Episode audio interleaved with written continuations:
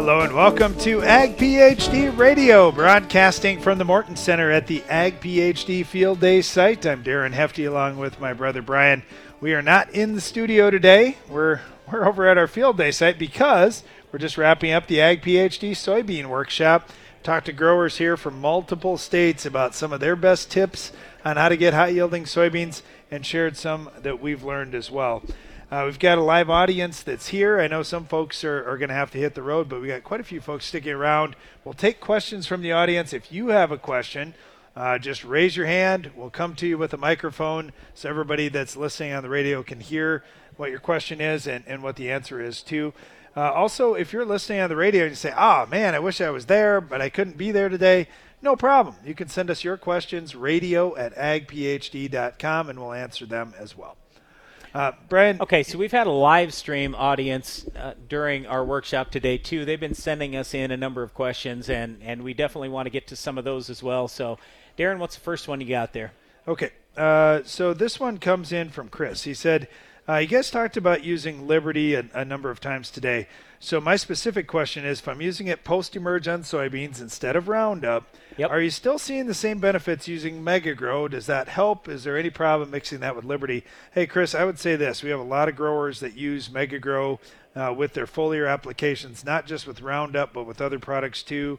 Uh, I have seen a lot of it going out at the same time Liberty's going out, and we have seen that be very positive in fields. So, yeah, you absolutely could add that in with Liberty. That would not be an issue. Yep, MegaGrow is plant growth hormones. Usually, after MegaGrow applications, we see more of the good growth hormones in the plant, and we see better root growth as well.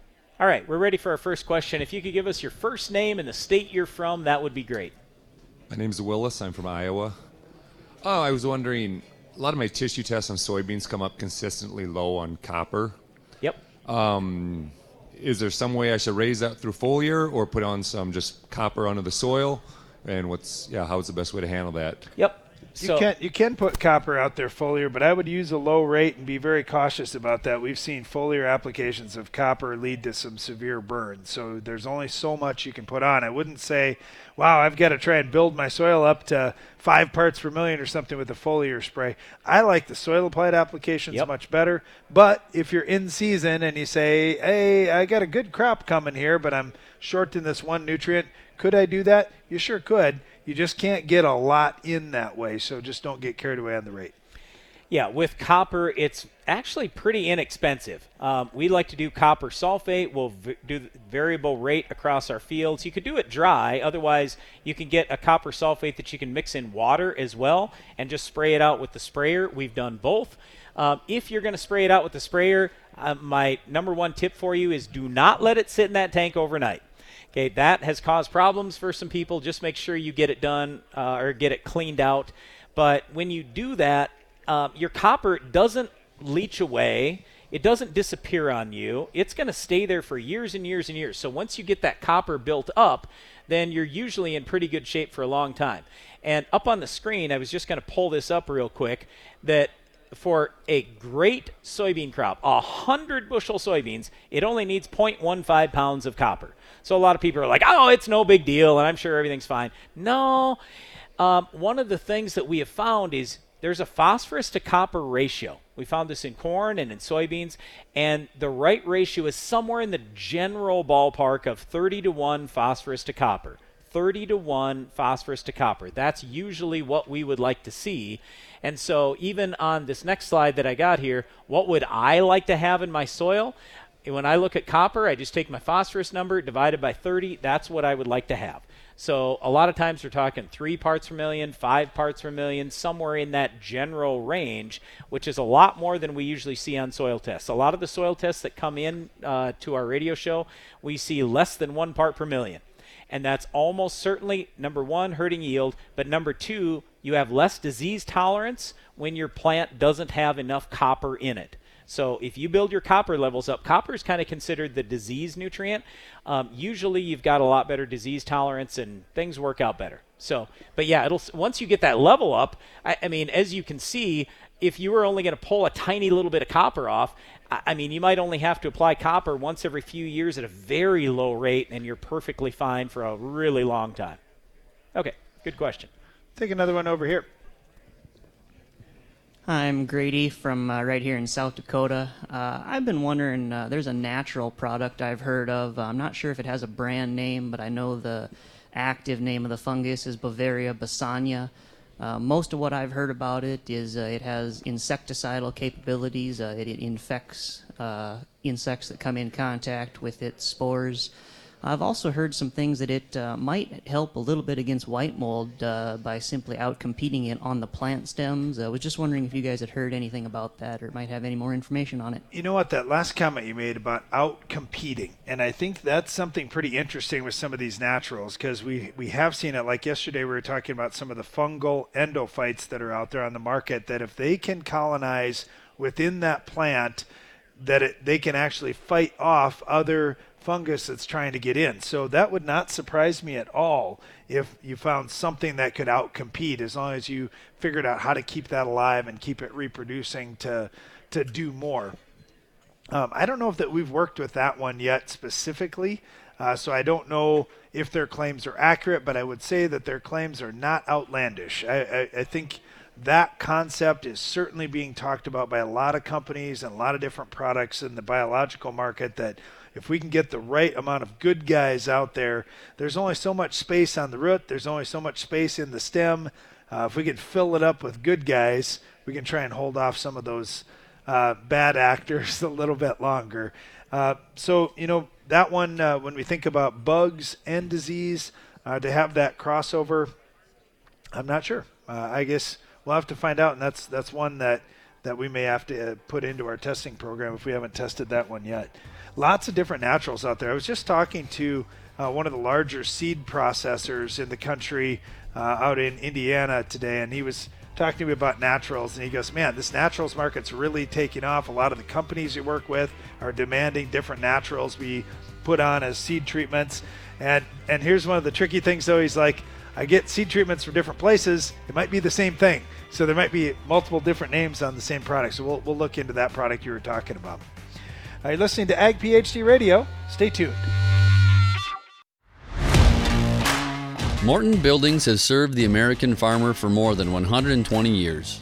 From manufacturing our own building components to constructing your building, Morton takes pride in being the industry leader in post frame construction by providing a quality building and exceptional customer service. A Morton is built to last for generations. To get started on your next project, please visit mortonbuildings.com.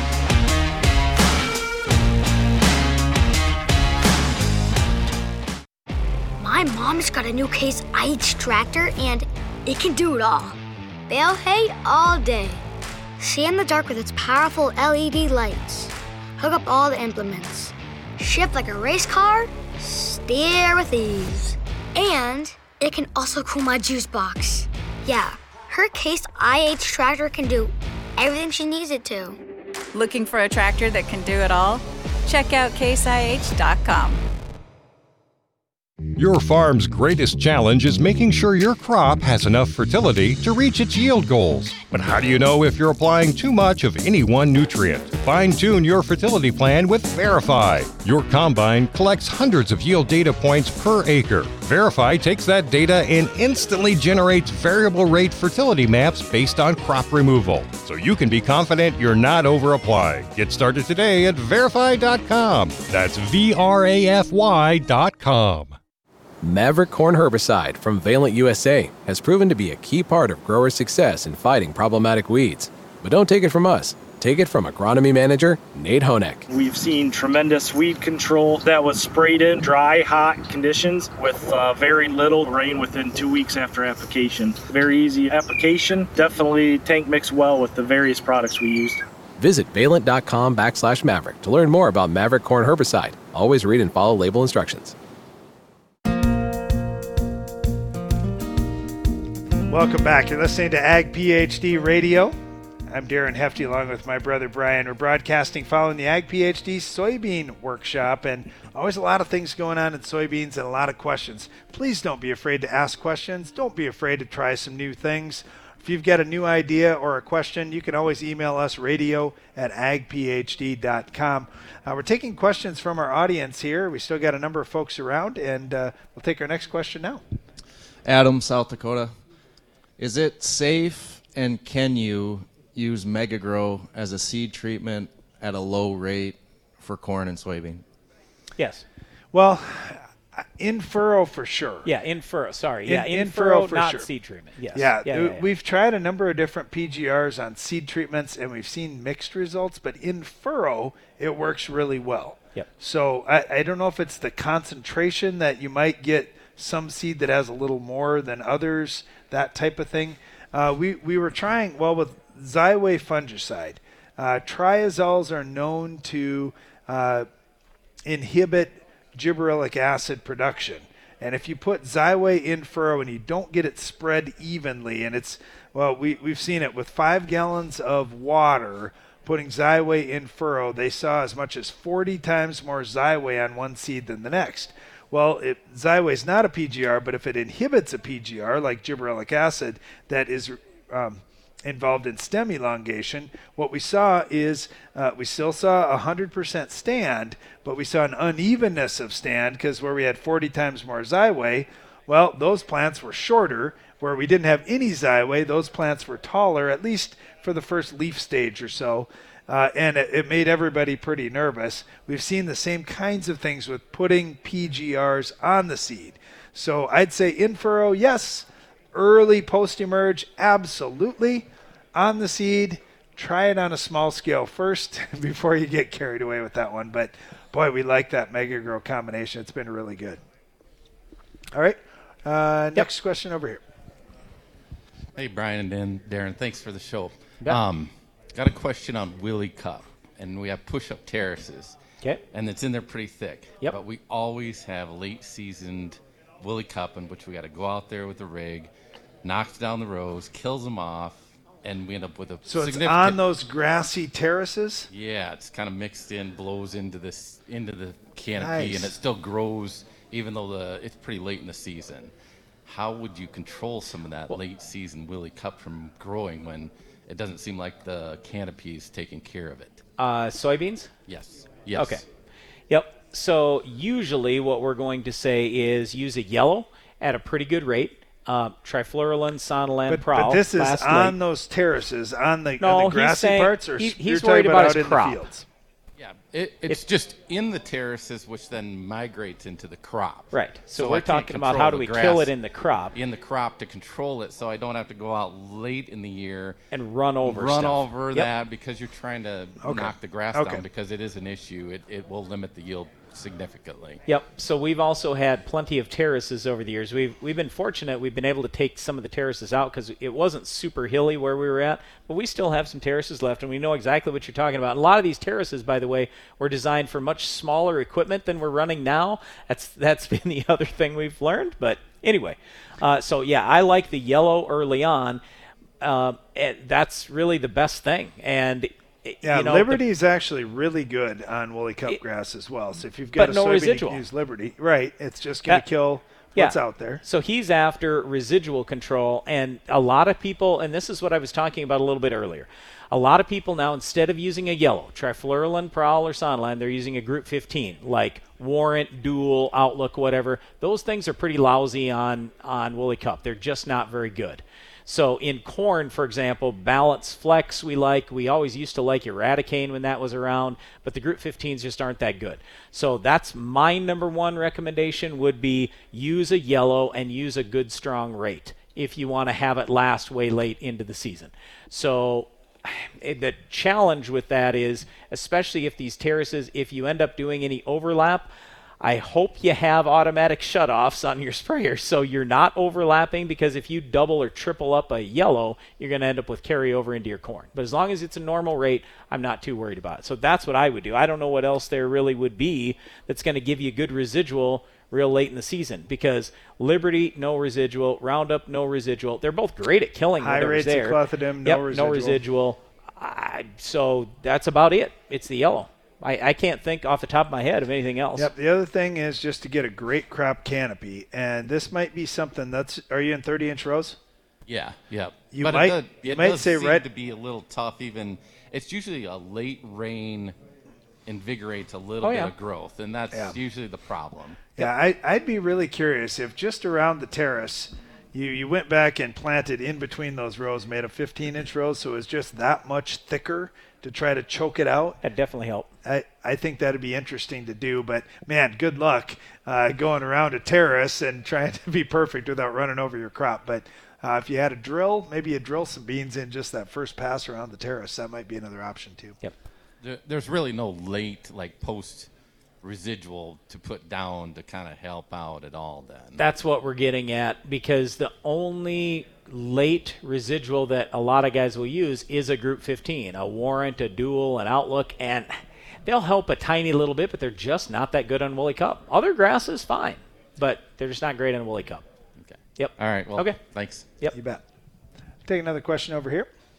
Oh, earlier you touched on it. Um, how can you tell if you're short of calcium uptake when you're having high soil test calcium results? Yeah, high calcium in the soil does not mean you're going to have good availability of calcium, and that that is is a real challenge. One thing that I've I've heard guys say too is, "Hey, I put some gypsum out there and I had a big gain. Was it the sulfur or was it the calcium?" There are a lot of different calcium products out there that a guy can try. There's one that I like that's a low rate liquid that AgroLiquid has. It's called Liberate CA that one's been pretty interesting. Uh, I had a field that was like you're talking about. Uh, I called it the blank slate field. It was low in absolutely everything except calcium. It was ridiculously high. And I tried Liberate CA to have some available calcium. I put it in the row, and it worked great for me. I had a really nice response on that. Uh, and I, have also talked to some guys in a spot where uh, they needed to put lime out there. They were desperately low. They had a gain as well. So it could work whether you're super high or super low to at least get some avail- available calcium in. Gypsum would do the same thing if you did a low rate of gypsum. Uh, okay, how do you, but how come, do you see it? Right. Uh, I guess tissue testing would probably be the the best way to to see uh, what level am I at compared to the good areas of my field, and if I see, oh, I'm getting way more calcium in the crop there versus uh, these poor areas, that that would be what I would do anyway. Yeah. So unfortunately, I mean, other than tissue testing, I don't have a great answer to try to figure out if you for sure are go- if you for sure have a Well, problem other than you might if you look on your soil test and you go wow i've got 85% calcium i know it seems completely counterintuitive but because you have such high calcium you're not putting calcium on any other way so the biggest thing that we're always going to suggest is just make sure you're adding more than adequate amounts of sulfur out there try that um, and like Darren said, you can try some of these other things and just see. It's more experiment than anything else. We just have had some people come to us saying, hey, somebody's telling me I'm not getting adequate calcium into the plant. This is usually the reason why. And it seem, I know it seems just odd. But if you think about it, if I've got low calcium, well, I'm probably adding some somewhere. If I've got low pH, I'm adding some lime or something like that. And very often it's water soluble and then we get it into the plant. But yeah, if it's just natural in the soil and there's, hey, I've got excess lime or something like that, I, sometimes it's just not getting in. The other thing that you could do is look at the Ag PhD Nutrient Deficiencies app. Look at your particular crop and look what calcium deficiency looks like. And maybe in the extreme areas, you might see a plant or two that look like that. Uh, a lot of times it has to get pretty severe before it really shows up, but that would be something to take a look at as well. Let's hope it doesn't get to that. Yeah, I, I agree. Uh, another question. no. oh, oh, we're Yeah. right up against a break here. We'll catch you right after this break. You're listening to Ag PhD Radio. We are following the Ag PhD soybean workshop. So uh, we're probably going to get a lot of soybean questions today. Uh, that's fine. If you've got a question and you're listening at home, you can always email us radio at agphd.com. We'll be right back after this.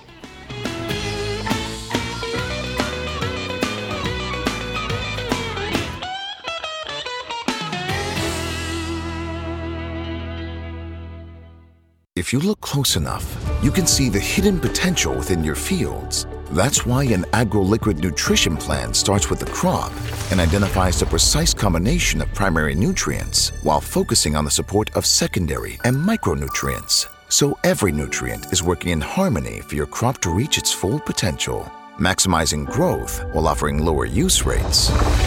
Apply less, expect more? Precisely. Find an AgroLiquid dealer at agroliquid.com.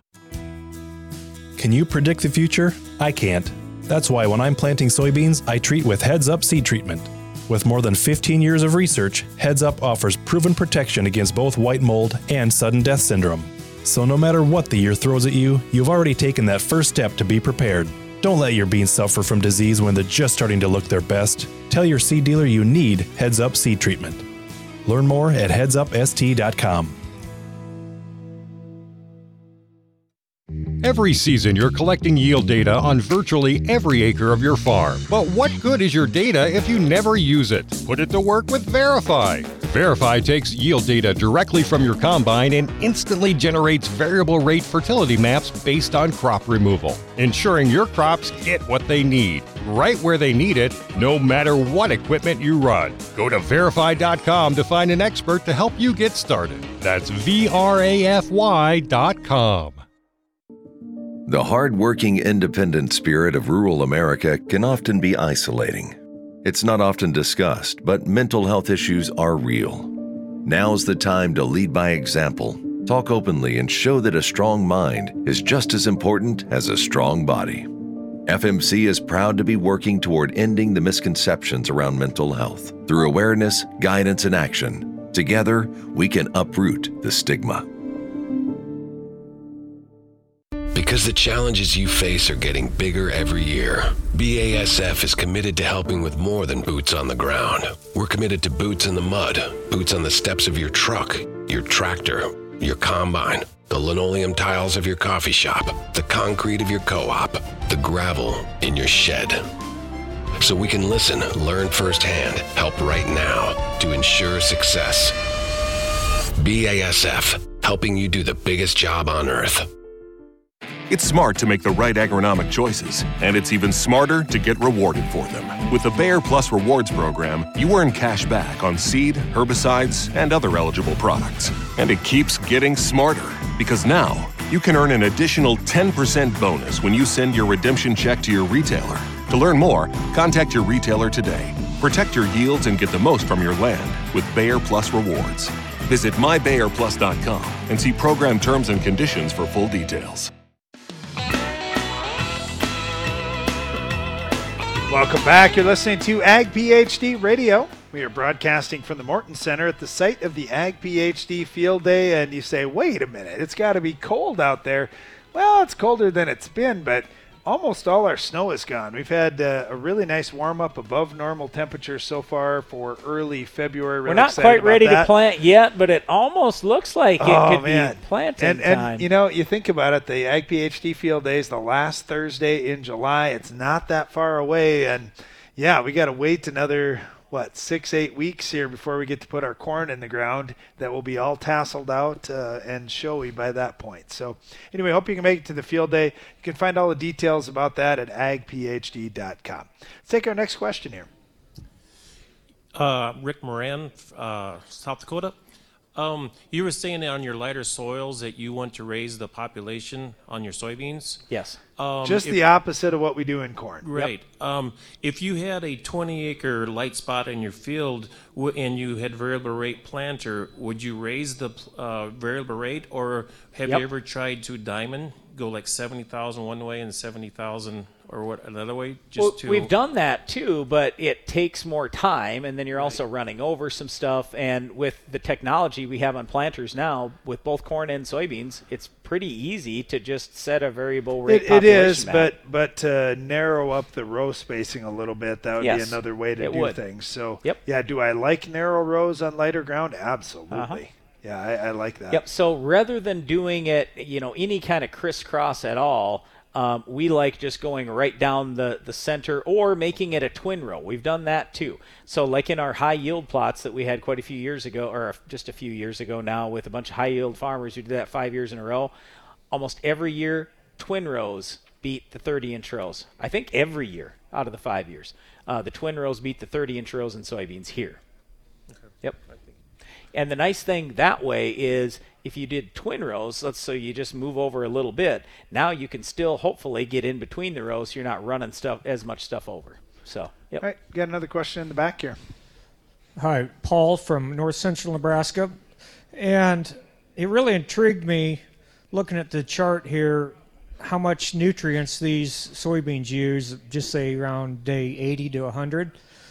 I was thinking about, you know, right now I just put a bunch of dry on potash, you know, and NP and K and the well, not so much N, but anyway, what did you think about putting something like some 1034O through the pivot and maybe some liquid potash around that day 80 to 100? I guess a little bit of my concern is are we going to, you know, I don't know if it's a myth or something, but they've always said, you know, oh, don't put nothing on when it's flowering because you're going to abort flowers. What's your thoughts on any of that?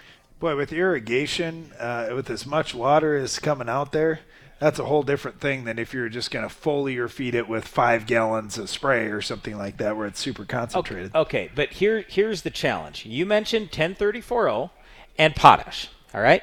10 All right, now north central Nebraska, uh, what is your CEC, or is it pretty sandy where you're at? Yeah.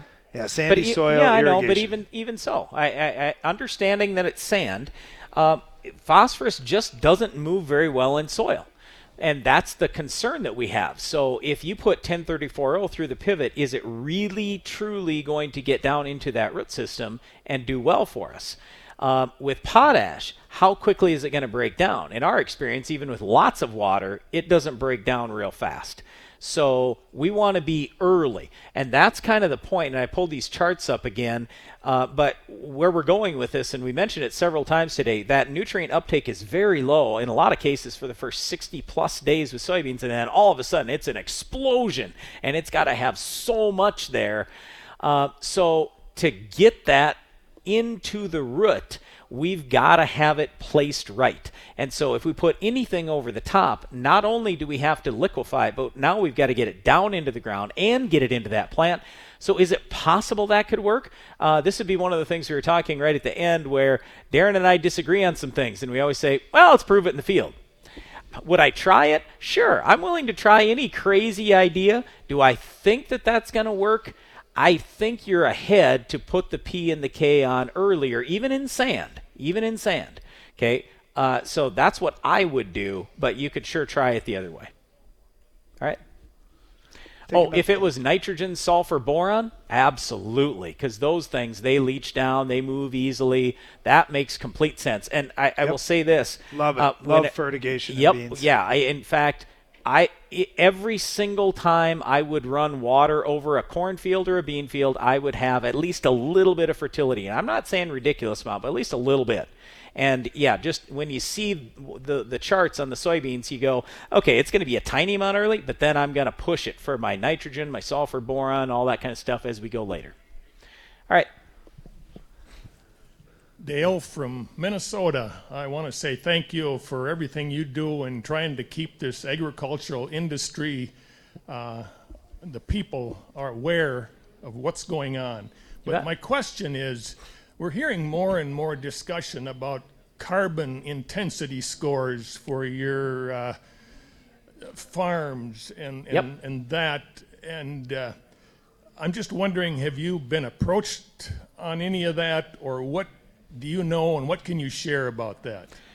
Yeah, so as far as regulation, I will tell you up in Canada, they have some of that. So if you want to research a little bit what Canada is doing, for whatever reason, uh, some legislators in the United States think we need to model ourselves after Canada or especially after Europe. And I always go, most of our ancestors here in the Midwest left Europe for a reason. Why do we want to model ourselves after them? But whatever. I, I The- just look at it this the- way, Brian. The people in Washington D.C. did not grow up on a farm. Nope. They don't know anything about the farm. All they know is we've got tractors that have black smoke coming out of them, and we have cows that apparently have a terrible gas problem.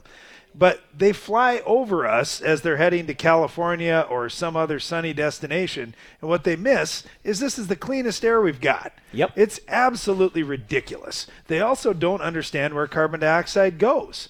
It's crazy. It carbon dioxide goes into our plants. That's what they breathe in. We are the place that's sucking in the carbon. We are the people that are putting carbon into the ground safely, naturally. We do it all the time. I, I don't understand this. The only thing that I can think of, Dale, is they just want to regulate us. They just want, hey, how do we control those guys on the farm? Personally, I don't want to take a penny from them for anything. I don't want anybody from Washington, D.C. having anything to do with my farm. I want to do things the best way I can to make money on my farm, treat the environment the best I can. Uh, we, we're farming our great grandpa's land. We're fourth generation on that land, and now we've got the next generation coming up that hopefully will be the fifth generation farming that ground. We're using water right here out of the wells. I, I don't understand why they think we're trying to do something bad out here on the farm. We just want this ground to be more productive, to pull in more carbon dioxide so they can live in big cities and pollute all they want. Because that's not that's the whole problem with this carbon discussion is all these companies don't want to pollute less. They just want to pay somebody so they can keep polluting. And they say, "Oh, my carbon footprint is down 50%." Oh, cuz you wrote a check? That Yep. didn't change your pollution. That's right. It's You- ridiculous. Yep. Taylor Swift just sold one of her jets because Oh. she was getting a hard time about her carbon score, and And her- also because some college student was tracking her yeah, jets and but, where they were but at. her manager came out and said, "Well, before her last tour, she bought twice as many carbon credits as she needed to." Okay, well, that ca- buying carbon credits, Darren Darren's point, does not help the environment. and. I'm not against anybody No, flying in a no. plane. Go go But for it. I, I don't care. we think it's all pretty ridiculous. But I would say this: what carbon? If anybody wants uh, carbon credits, basically all it comes down to is this. Building soil organic matter. That's the only way that you're going to fix that carbon that was in the air and store it down in the soil. Well, if you build soil organic matter, I mean, unless you get way off the charts high, building soil organic matter is a good thing for the farm. So I just look at, hey, um, we're already doing a great thing having our plants that pull the carbon dioxide in, kicking oxygen out, making our environment cleaner. And we can do even more by building soil organic matter. We, we've been talking about this for decades, trying to build soil organic matter, just not from the approach of this carbon credit thing. We're just, we have the approach of we want to make our farm better. All right, getting a lot of questions here following the Ag PhD soybean workshop. If you say, "Oh man, I want to come to some of these workshops in the future," you can always find the details at agphd.com. We've got more events coming up uh, later this winter and this summer. Stay tuned. We'll be right back. Are you ready for better efficiency, more productivity, higher yields? Then you're ready for John Deere Precision Technology, which starts with three core pieces. First, a G5 display gives fast views of your work and a window to future technology. A Starfire receiver gives you sub-inch repeatable accuracy without an RTK base station. And a JD Link modem gives you a live view of your entire operation. Get precise and talk with your John Deere dealer or visit johndeere.com backslash Effortlessly manage your farm fertility with Vrafy. Vrafy takes yield data directly from your combine and instantly generates variable rate fertility maps based on your nutritional goals. Whether it's building soil, balancing nutrition, or maintaining fertility. And with full integration with John Deere Operations Center, Vrafy can send recommendations directly to application equipment, no matter the color. Join Vrafy today at vrafy.com and keep your farm moving. Maverick Corn Herbicide from Valent USA has proven to be a key part of growers' success in fighting problematic weeds. But don't take it from us, take it from farmer Rob Schaefer. Residuals have become a big part of our chemical programs with trying to battle water hemp and also mare's tail is our big one. It's done a real good job on controlling those. You don't have to, you know, put a bunch of gallons in your sprayer, cover a lot of acres that way. Visit valent.com backslash maverick to learn more about Maverick Corn Herbicide. Always read and follow label instructions. What's the difference between John, who bought Enlist One herbicide and Instinct Next Gen nitrogen stabilizer, and Tom, who bought Enlist One and Instinct Next Gen and used True Choice? Only about $5,000 extra in Tom's pocket. Choose True Choice and get up to 10% back. It's really as simple as that. Start saving at Corteva.com slash save more.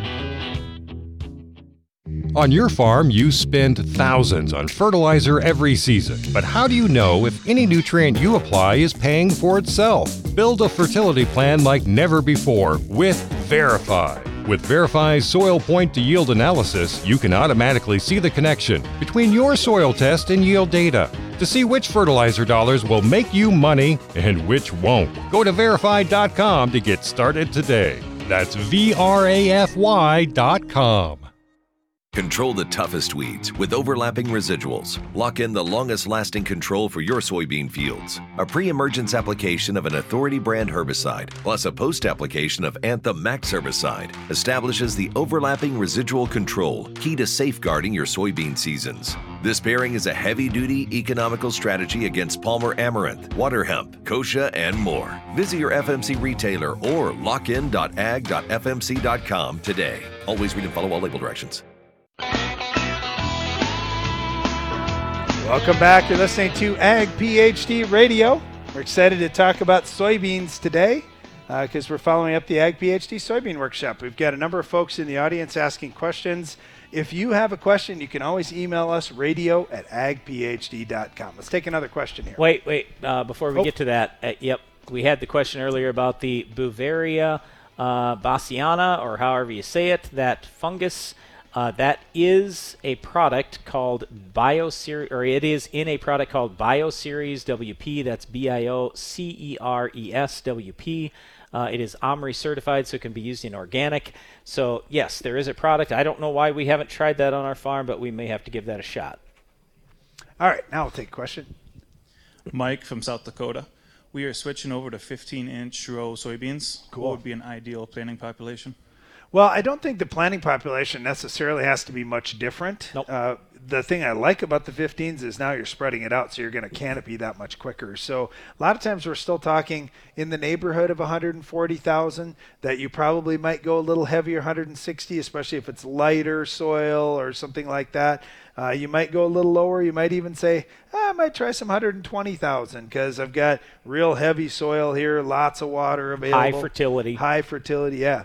So uh, it made somewhere in that same range. So we're Uh, still going to suggest you vary that rate. Higher population in your bad areas, lower population in your best areas. That would be our advice. But you know what? It's pretty easy to do planting population studies for yourself and just see.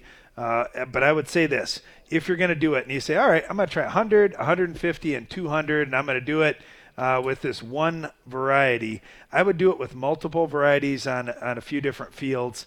Like I say, it doesn't have to cost anything. If you were just saying, "Well, 150,000 is my population on every acre," fine. Do a few acres at 100, do a few acres at 200. You didn't spend any more money on seed, and now you got all kinds of data when you get to harvest as to what population worked best over several different varieties. Or better yet, talk to some of your other friends around here or neighbors and say, hey, why don't you do the same study and we'll compare notes when we get to harvest. Weed control is almost the number one thing, though, on a lot of farms anymore. A lot of people have been struggling with weed pressure. That's where we like a little bit higher population. But, you know, if you got clean fields and you got lots of fertility, yeah, cutting the population's good. So, yeah, we uh, it doesn't really change much whether in 15s or 30s. All right, next question. Hi, I'm Phil from Iowa. Uh, you just want to commend you two for doing putting on a great last couple days. It's Oh, been, thanks. Been Thanks. very, very good to Thanks. to listen to. I have a question. I guess is would there ever be a time you could justify untreated soybean seed over treated soybean seed? I, I've always planted treated. There is a pretty significant cost difference, and I never would have the guts to go to untreated. But I just want to know what your thoughts. Well, it's the same thing as untreated corn, untreated wheat, anything.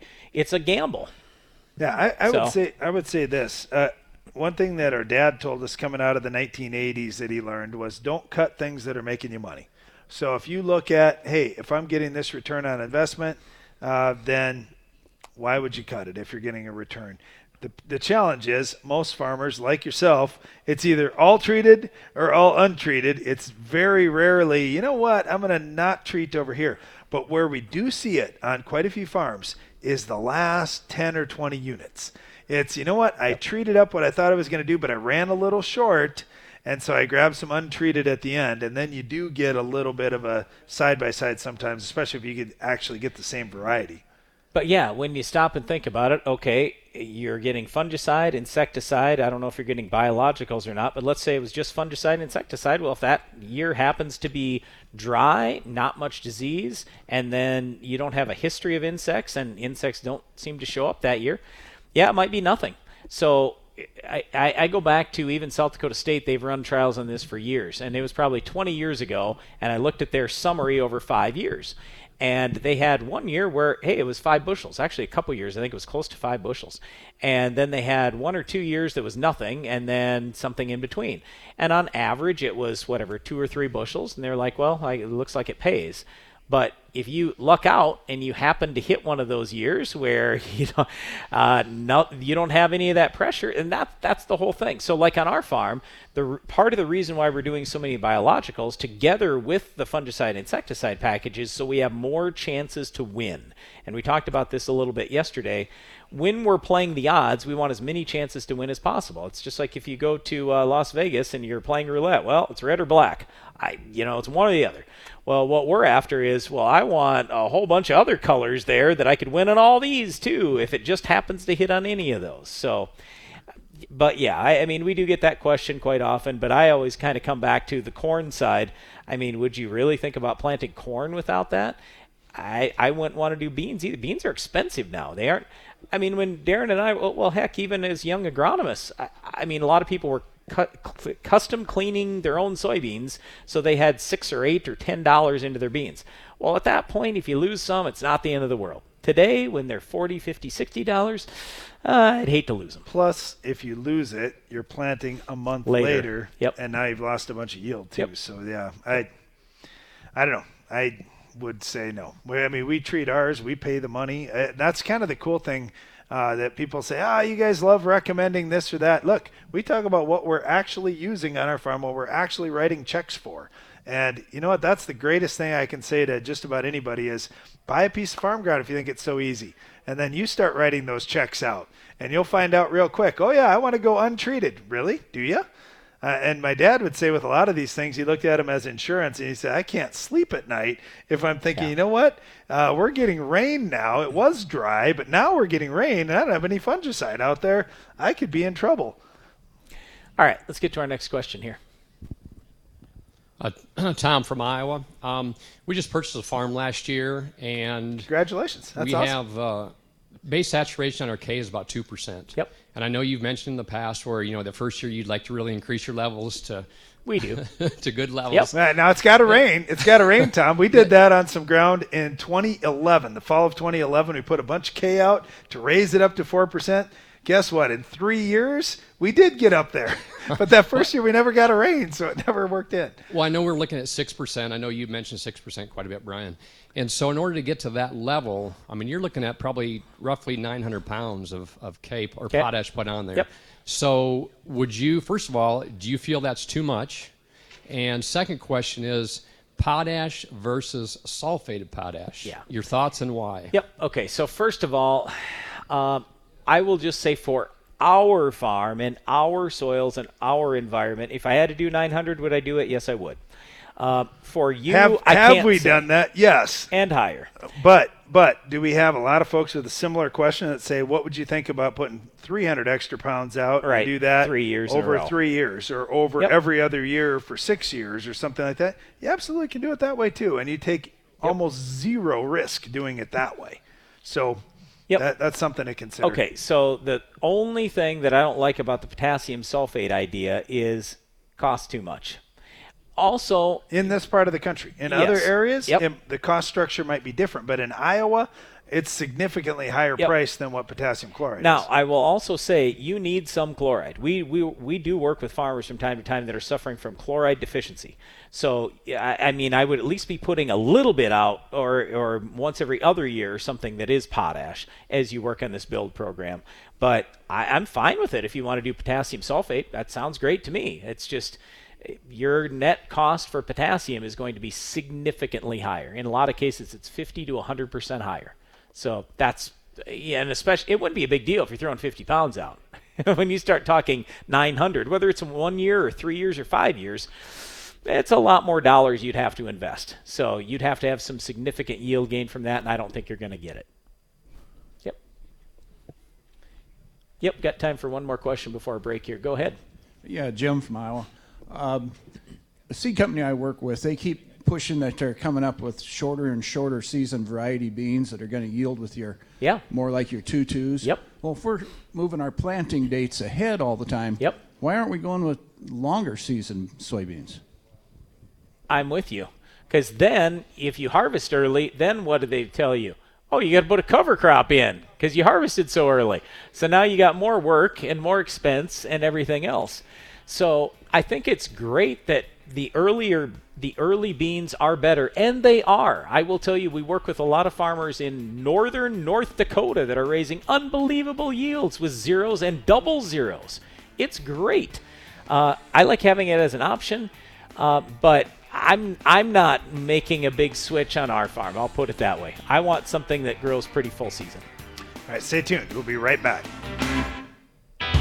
What's the difference between John, who bought Enlist One herbicide and Instinct Next Gen nitrogen stabilizer, and Tom, who bought Enlist One and Instinct Next Gen and used True Choice?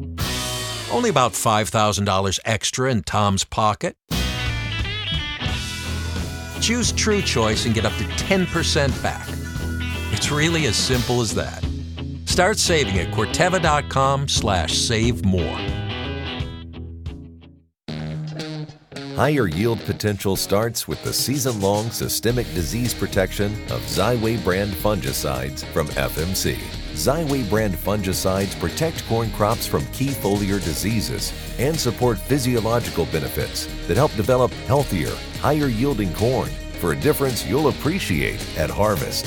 Visit your FMC retailer for an at plant advantage. Always read and follow all label directions.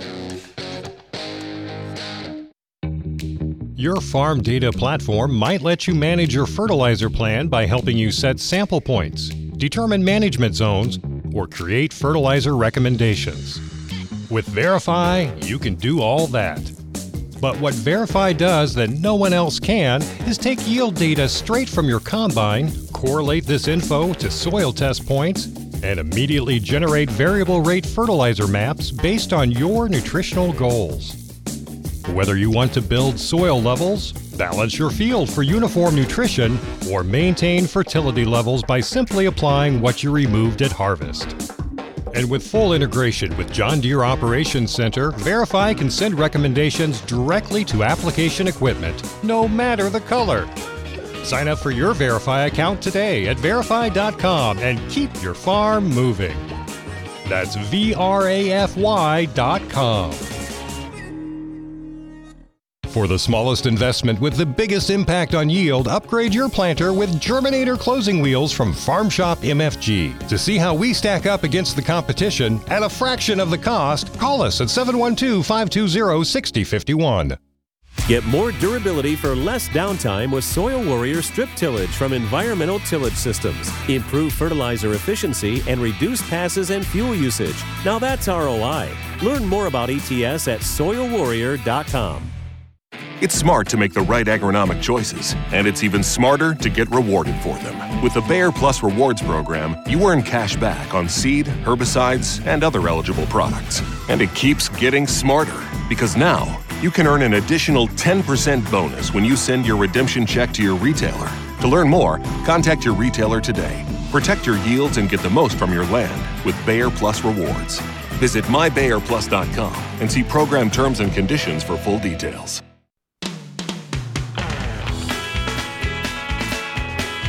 Listening to Ag PhD Radio. We're following an Ag PhD soybean workshop. And if you say, oh man, I really want to know when you're having your workshops and those types of things so I can catch them in the future, either in person or online, uh, just go to our website, agphd.com, click on events. You can see our upcoming events. We've got Neal Kinsey, who's going to be here at the Ag PhD Field Day site in late February, the 20th through the 22nd.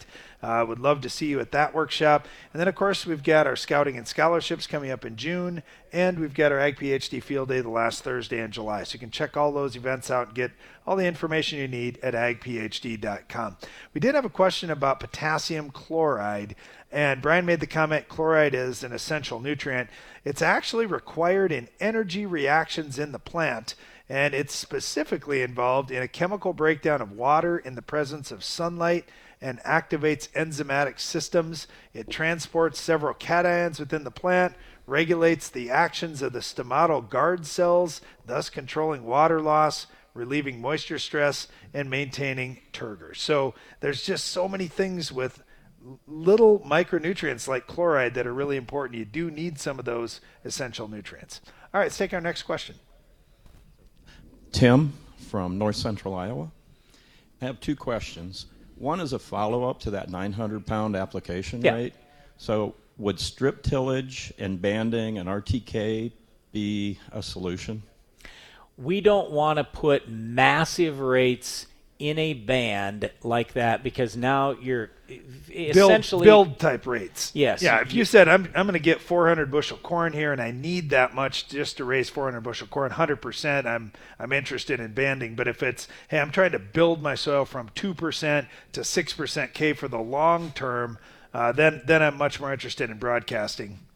Yeah, so part of it is now we're doubling, tripling, or more the level that's there. So I'm going to be a lot more cautious about putting massive rates on in a any kind of strip till. What we But would- but I'll ahead. say this: one thing I like about the strip till is you can put some nutrients down deep. And Yep. maybe you said, you know what? Okay, I need 900, but here's what I'm going to do: I'm going to put 100 down about a foot deep, and then I'm going to put 300 in this top six inches, and I'll do that a few years in a row, and I'll get things built up. I'd be all for that strategy because we've got good fertility in the top six inches, but the next six inches down are usually much less. Well, take a look Oh, at go ahead, go what- ahead, Tim.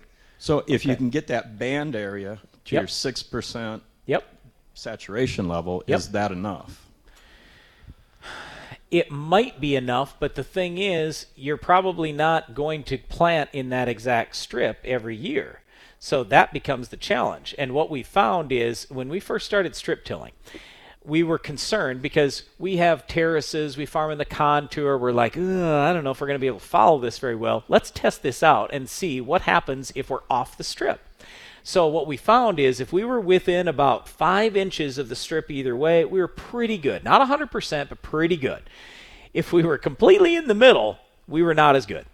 But the roots would find it. They would go over. So it's interesting when we dug down, we're like, oh, roots take the path of least resistance. They will eventually find that band, but we just didn't maximize yield anymore. So to think that, oh, we're just going to build in this strip, I'm just, I'm not super excited about that. But if let's say you did this over the next three years and every year you move the strip over 10 inches, okay, now I'm feeling a lot better. And here's the other thing. Uh, we have had some fields where we said, wow, we need like 1,500 pounds of potash, and we don't really want to do that. It's rented ground. Let's try some other things. And what we found worked pretty well is looking at the nutrient removal chart and just figuring grain only. And we just said, let's put out double what we think we're going to remove. And we'll put a pretty high yield goal on it, one that we might not even hit. So we're, we're on a little bit of a build program and we're strip tilling. We're fine with that. And we just keep doing that every time we would plant corn or beans. We just be on a little bit of a build, uh, maybe 50% more, 100% more than what that crop was going to need for grain removal only. And over time, we started building our soil. We were able to get much better yields because there was a lot of K and it was close where the plant needed it and everything else. So there are a lot of ways you can do this thing. You don't have to do it all in, oh, I'm just going to go throw 900 pounds out there anymore because we have so much manure and have to do tillage because of the manure and everything else. I kind of like just building stuff up right away and having it over with, but there are lots of ways to farm successfully. So then, a, a second question. You mentioned that Neal has a book. Yes. So I went to Amazon, unavailable. Went to the internet, unavailable. Really? Went to Acres, unavailable. He's got the DVD that's available. Talk, but talk to our, our ag PhD people in the back there, and I'm guessing they can hook you up. Otherwise, I'll give you my copy. well, I was thinking maybe you could get a rush publication for the, you know, when he's going to be here. It might. Yeah. I, I don't know. Do we? Is are we going to have books available then, Daniel? Do you have We his are. hands-on agronomy book back there? Yeah. Okay. Yes. Yeah. Okay. Yep. So yeah, stop in the back and and they can get you taken care of. But yeah, it is it is one that they probably need to print some more. All right. Uh, ready for our next question here? Go ahead. Yeah. Hi, this is Bob from Northeast South Dakota. I want to talk about uh, soybean population. Yep. Um, so with the uh, old air seeder, we used to shoot for 180,000. Yep. And now with the uh, planter 20 inch rows, I'm, I settled on 140. Yep. Yep. Is that a good rate if it's if you're not doing variable? Would that be considered a Yes. Because it's easy figuring for seed use Yep, too. And it is. Right. Then if it gets like into June, I'll maybe go up to 150, 160. Yep. Yes. So yes, that is a good rate, and we would just tell you. I I would on your 140. I like it as a kind of an across the board rate. That's usually what I talk to guys about. But like we've been saying, hey, if you've got really high fertility, uh, really high yield zones, your beans are getting shoulder high or bigger, whatever, you can certainly cut that back from 140 to 120 or something like that, no problem at all. Yep. Okay, another question over here. Yeah, hi, Bill from Nebraska, and I uh, was listening to the world record holder, Alex, um, Yeah, Alex talk Harrell. about you know how long his cotyledons has stayed on the plant.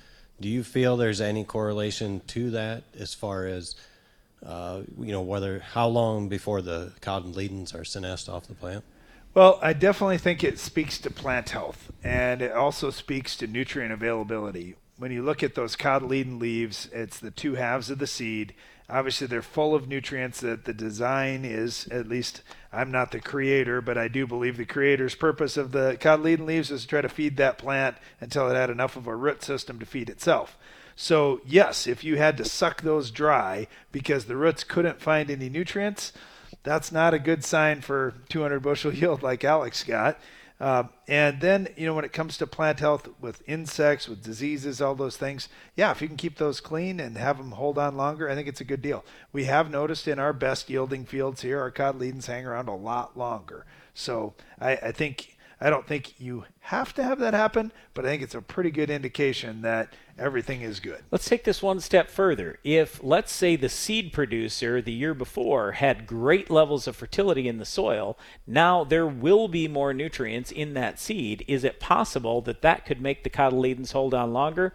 I don't know for sure, but I know we raise a lot of seed production and we also produce a lot of feed for a dairy, and we are constantly looking at trying to get more nutritious feed and have more nutrients into the seed, whether it's corn or beans or alfalfa, whatever it hap- would happen to be. Uh, so I, there may be some correlation there too. Uh, We just haven't studied that part to take that, you know, to the next level. Okay, uh, Geronimo had a question. How do you control Queen Anne's lace, otherwise known as wild carrot, in soybeans? Roundup works really good. If you get Roundup Ready soybeans, that would be my first choice. Back in the conventional soybean days, we used a lot of Synchrony, which would be a combination of what used to be called Pinnacle and Classic. Uh, that that actually worked, especially if you got it fairly early. Uh, so there are a few decent options for, for Queen Anne's lace or wild carrot. Jim said, can you fertigate double K or ag liquids sure K in the reproductive stages to boost potassium? A lot of that potassium is going to get in through the root. Could you put it on with fertigation? Sure, you could. Yeah, I- I, mean, it's just that we aren't talking about massive rates there. And the question we had earlier about putting potash on in season, I guess I felt like, hey, that was going to be more of a bigger rate. Uh, so, yeah, low rates, absolutely. We're in favor of that. Uh, this one comes from Jerry. He said, I, I want to use the three pre's on my enlist no-till soybeans. My crop consultant doesn't want me to use metribuzin. My CEC is 6.6 up to 9.6. Mm, yeah. Uh, my organic matter is less than 1 up to 1.6. Yep. Should I skip it? And then is there a substitute? There isn't a direct substitute, but I would look at, depending on your weed spectrum, a group 15, uh, low rate of pursuit, something like that. But yeah, there's no direct replacement for metribuzin. Just make sure you keep your rate of PPO up fairly high, and you're fine. Yeah, and you may strongly consider using that early post-emerge group 15 Yes, application yes. to extend your residual window. too. Well, thanks for all the questions, and thanks to you for listening to our show today. Be sure to join us again each weekday for more Ag PhD Radio.